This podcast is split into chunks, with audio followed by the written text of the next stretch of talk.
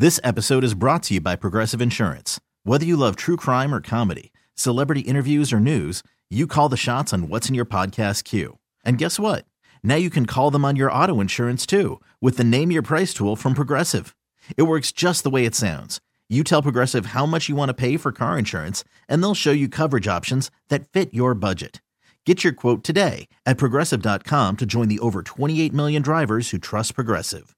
Progressive Casualty Insurance Company and Affiliates.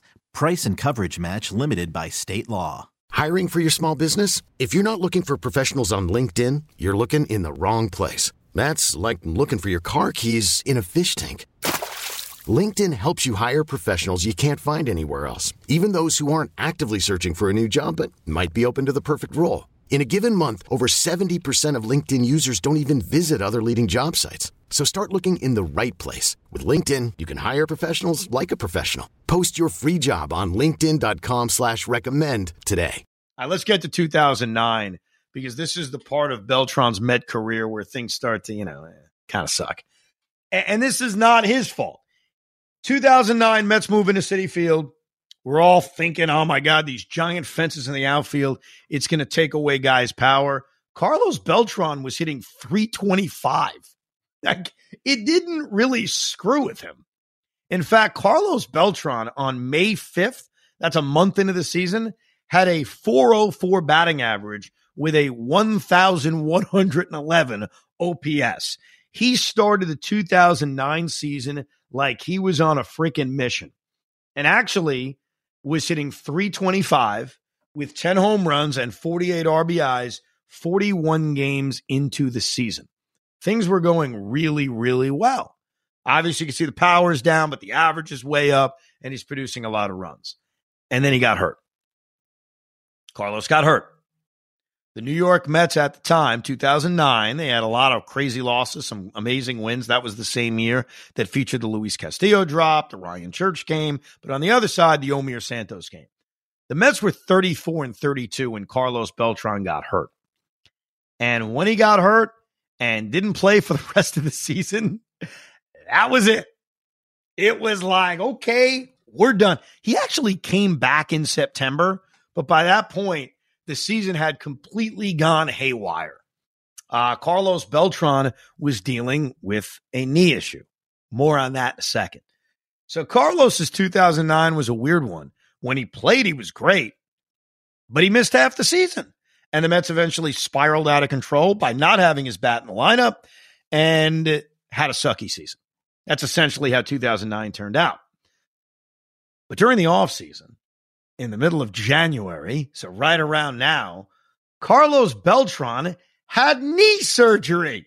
Ah, you guys remember this one? This was a huge controversy between the New York Mets and Carlos Beltran. So here's the story on what happened, or at least what we know happened. Beltran wanted to have knee surgery in 2009. That was the injury that knocked him out, made him miss most of the season. The Mets said no. The Mets said, no, we want you to wait. We want you to see if rest can heal this. So this is where we get into murky territory. I, I can't tell you who's right or wrong. I'm just going to try to give everybody the facts because I know there's a big part of the audience that doesn't like Carlos Beltran, but then there's a bigger part of the audience that doesn't like Jeff Wilpon and doesn't like the Met training staff. And this is the height of the Met training staff. So the Mets told Carlos, do not have the surgery. During January, Carlos Beltran opts to have the surgery. The Mets aren't happy. so 2010 appeared like, oh crap, we're getting off to a bad start. And uh, this this was classic. Carlos Beltran did not play in April of 2010. He's got this knee issue. Didn't play in May. Didn't play in June. He actually made his debut on July 15th, 2010. And here's the rub. Here's the problem. If you recall, the Mets were surprisingly off to a really good start.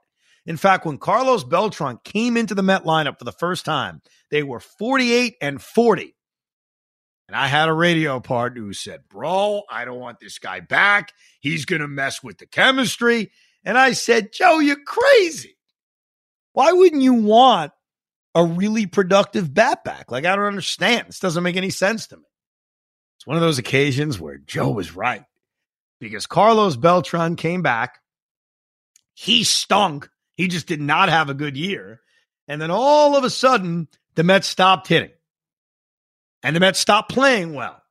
And with Carlos Beltran playing in 2010, and in 2010, he only played 64 games and stunk.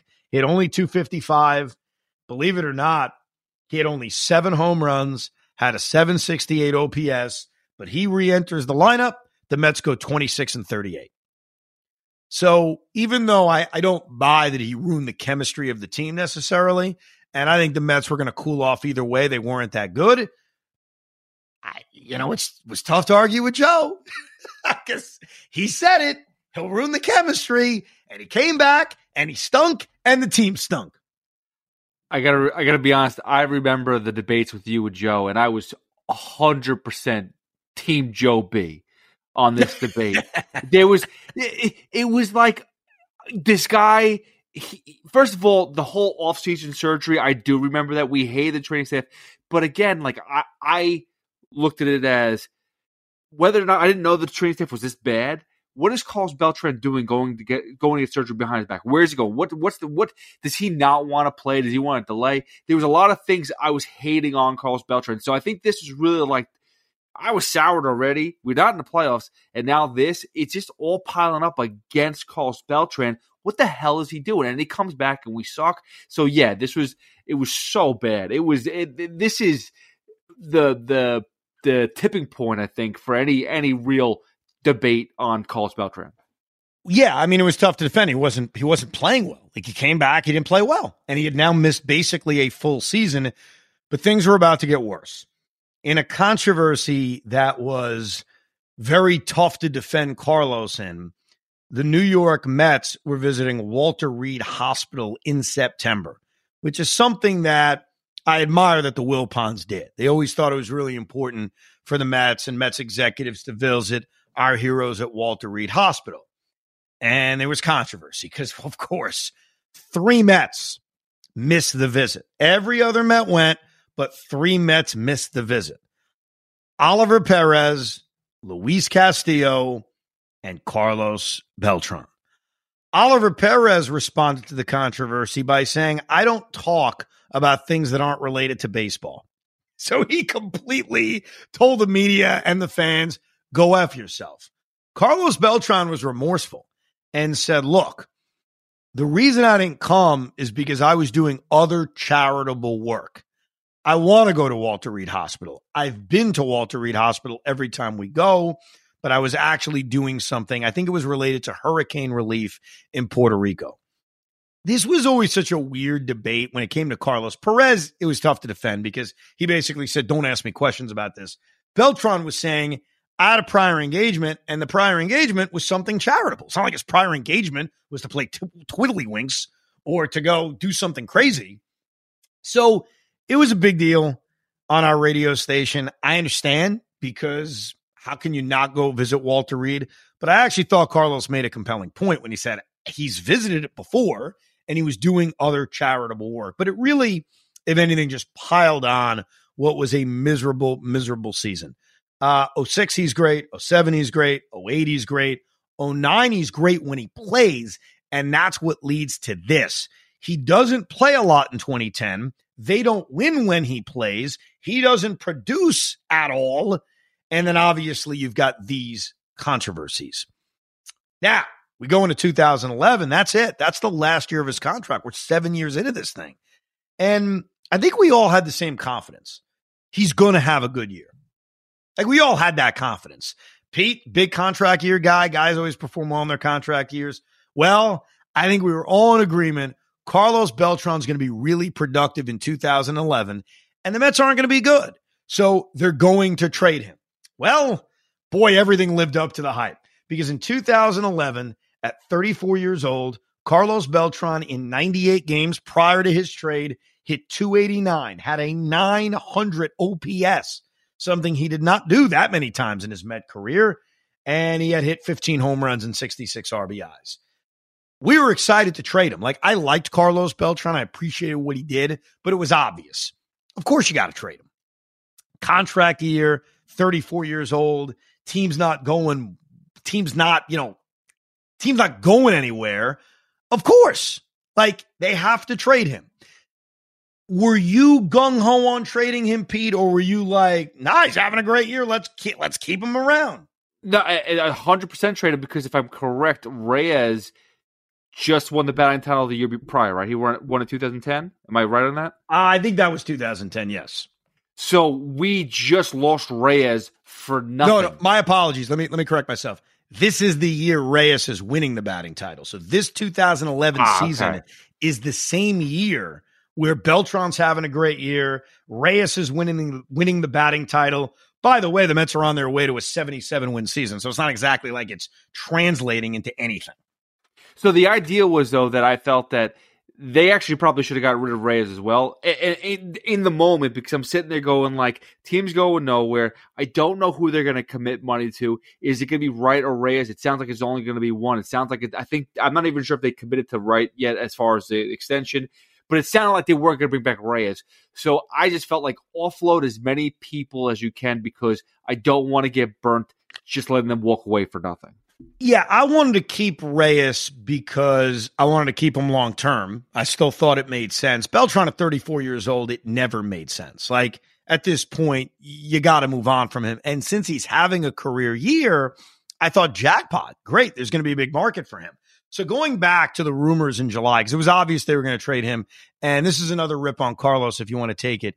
He was gung ho about the trade rumors. Like he was always yeah, you know, I'd love to be in first place. Yeah, I'd love to be. He was very positive about the trades, almost like he couldn't wait to get, get the hell out of, out of here. Get yeah, exactly.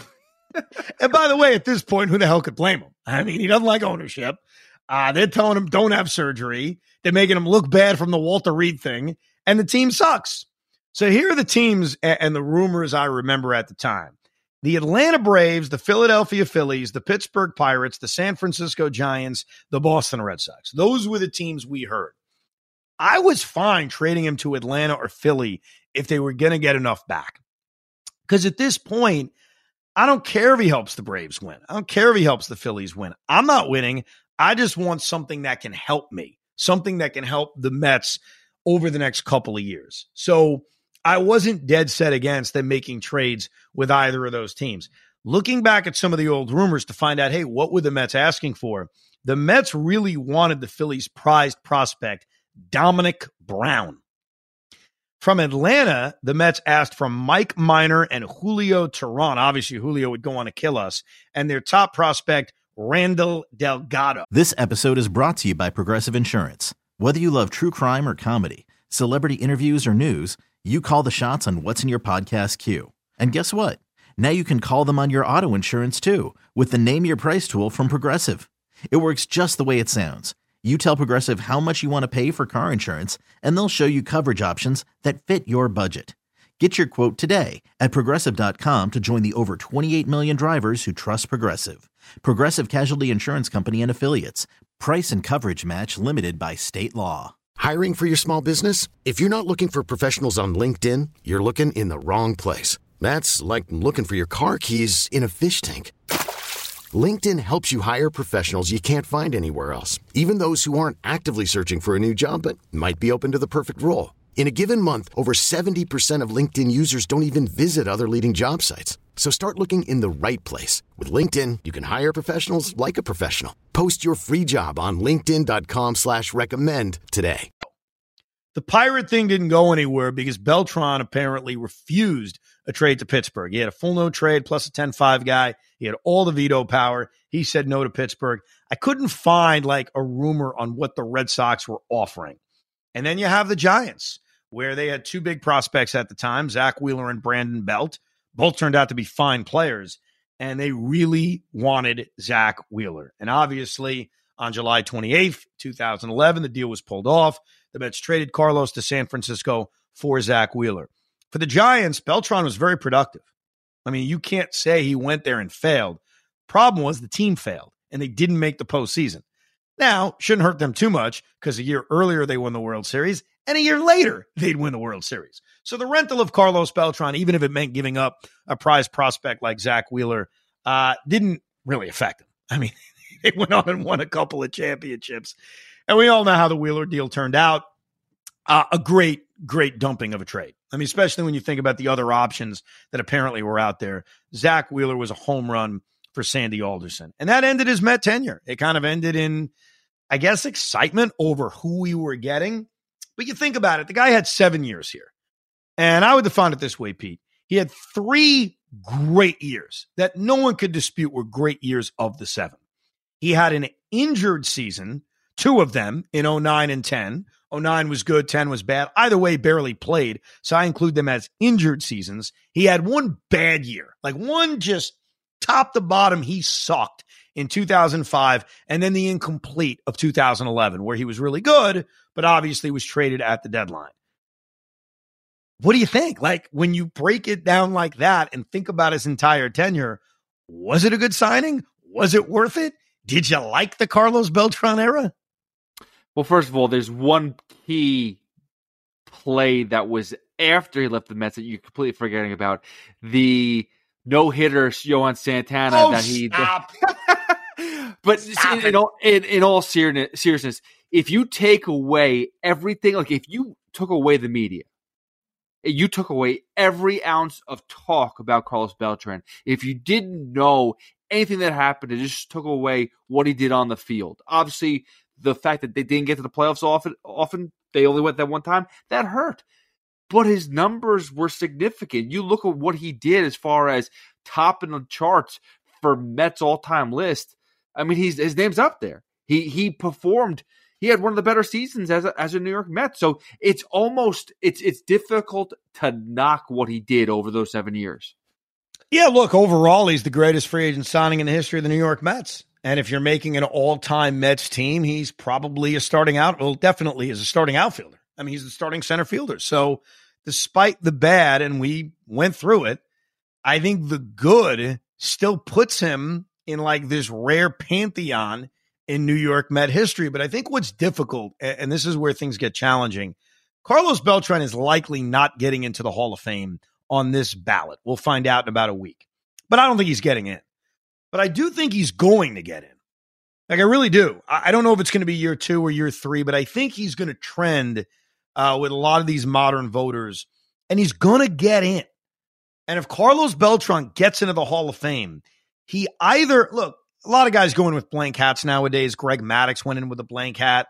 So I know that the blank hat is the new thing, and maybe Carlos does. But he was a Met. Like the only other team that can kind of match in terms of years and production is the Kansas City Royals. That's it. He's certainly not an Astro. He's not a Yankee. He's not a Giant. He's not a Cardinal. He is a Royal or he's a Met. And he was better with the Mets and made the postseason with the Mets and is most known as a Met. So we have this weird thing like the Mets don't have a lot of Hall of Famers, guys who were Mets. It's not a long list. And there's a chance in the next couple of years, we're going to add to that. And Carlos Beltran's going to be a Hall of Famer. And it's even possible he wears a Met hat. What does that mean? Should we retire his number? Should we treat and talk about him differently? Because it's not like the Mets as a franchise have a ton of Hall of Famers with Met hats on. Like the list is nothing. It's Tom Seaver, it's Mike Piazza with a Met hat on.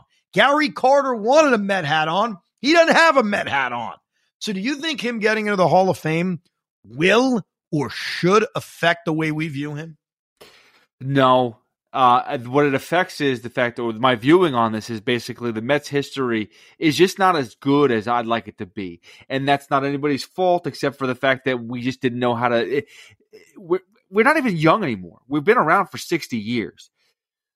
The that's why you look at now guys like Pete Alonso, Jeff McNeil. We need to lock those guys up. They need to be homegrown Mets. We need better history.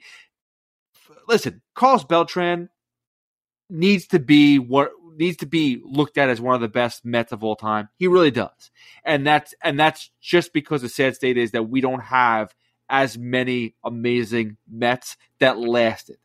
But that I think that will change soon enough that we're gonna he's gonna be lower on the list, but he should be put in the list of greatest Mets of all time.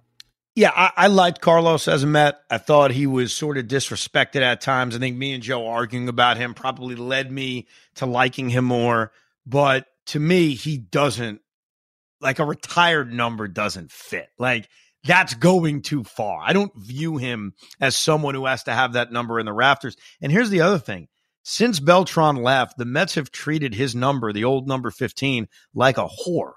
They gave it to Val Pascucci the minute he left. They gave it to, here's the list. I'm not even kidding you. Val Pascucci, Fred Lewis, Travis d'Arnaud for a short period of time, Luis Guillorme for a short period of time, Brian Dozier, Guillermo Heredia, Juan Lagares, Cameron Maybin, Matt Reynolds, and even this year, Deven Marrero, who was on the team for a handful of games. So obviously the, the Mets haven't thought about that number as being anything special. It's been handed out to everybody over the last decade. Yeah, but uh, but, but Ev, you kill me because it's like we, we talk about the, the history of the Mets and it needs to have a better history. You look at one of the better players that's, pl- that's put the uniform on and you don't want to retire the number. I, I don't. I, I understand it's a special well, place in the rafters, but eventually we have to be like, I liked to like this year what the, in 2022 what they did honoring Keith Hernandez, honoring other people. It's nice to know that there's a history to the Mets. No, no, I love the history of this franchise. I really do. And I, I, guess I'm still having a tough time getting past how special I thought retired numbers were. Like, I love the idea that it was only Seaver and Piazza as players that they retired. So I know the bar has changed. I'm just being honest with you. Like, I loved Carlos as a player. I never viewed him as a guy, oh my God, no one else should wear 15. Like, even now, when Deven Marrero ran on the field with number 15, did you say to yourself, "Oh my God, that's Beltran's number"? Probably not. No, not even close. I, even I don't think it went through your head. And look, I don't want to ignore this because it'd be weird to talk about his legacy without mentioning it. Obviously, the man was hired to be the manager of the team, and we all thought, "Wow, he's got a real chance to rewrite his script." He goes down and wins a championship as a manager. Our view on him could evolve, but unfortunately, with everything that came out with the Astro scandal, the Mets quickly fired him. He never had a chance to manage. He never will have a chance to manage this team. Is there a chance he comes back to this organization at some point? Maybe. But I don't think any role he could ever have would be significant enough to change how we all feel about him now. Like being manager had that opportunity. And I don't know how that was going to work out. I mean, it's one of those weird things. Would Carlos Beltran have, would it have worked out well? I don't know. I mean, I look at the history of the teams I root for the Nets hired Jason Kidd as head coach. Jason Kidd is an all time great net. And I remember when they made it, I was like, oh, God, uh, this is going to change how I view him. And truthfully, it didn't. He coached him for one year, did a fairly good job, left though, couldn't wait to leave. And nowadays, when I think of him, I don't think of him as a coach. Like I just, I kind of delete the year that he had coaching. So I guess if things ended badly for Carlos, let's say it was Luis Rojas, where he managed them in 2021, collapses in 21, and they get rid of him. I don't know. He'd probably still think of him as the same player that he was. Um, so I don't know if managing in in it not working out would have changed that much about how we view Carlos Beltran. I do think eventually he'll get a, a managerial job. I don't know if it'll be with the Mets, but he doesn't want to really go anywhere else besides the Mets or Yankees. Am I correct? That's what I've always heard. But you know what? If you really want to manage, unfortunately, you may have to take the job elsewhere. I think Beltran gets into the Hall of Fame in the next five years. And I think at some point, I don't think it's going to be anytime soon, but as more time goes by, uh, I think Carlos will eventually be honored for his accomplishments with the New York Mets. And I do think that some fans will think of him differently because as time goes by, our views on people evolve. It's just natural. One one thing that we haven't really touched on is he's arguably one of the best switch hitters of all time. Like that's that's something that just that alone it sets him apart from a lot of other people, which is why we, he's like almost a guaranteed a Hall of Fame spot, in my opinion. Yeah, and by the way, real quick, I, think he gets in. You think he gets in? I don't view him as a Hall of Famer. He was a tremendous player, and maybe my bar is too high, but I've never felt that Carlos Beltran was a Hall of Fame baseball player. Just just my opinion.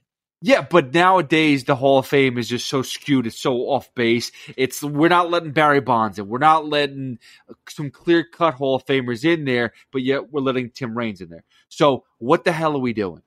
Yeah, I the, the problem is I don't like to look at one guy who got in and say, well, that guy got in, so this guy can get in. I think when you play that game, you'll end up with everybody in the Hall of Fame. Before you know it, Mark Russellonic will end up as a Hall of Famer if you're not careful. So that's Rick my only Ankiel? view on that. well, maybe he'll earn it someday. You never know.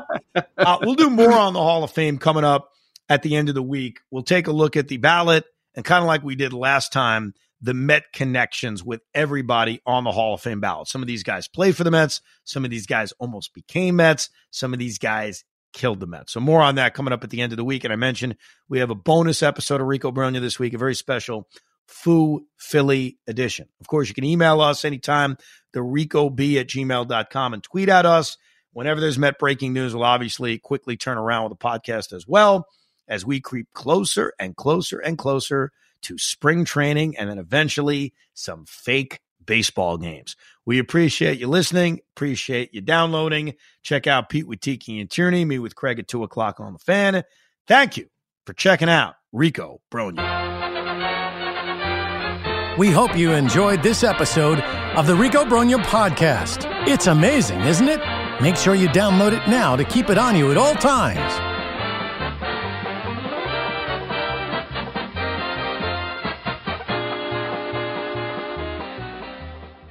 This episode is brought to you by Progressive Insurance. Whether you love true crime or comedy, celebrity interviews or news, you call the shots on what's in your podcast queue. And guess what?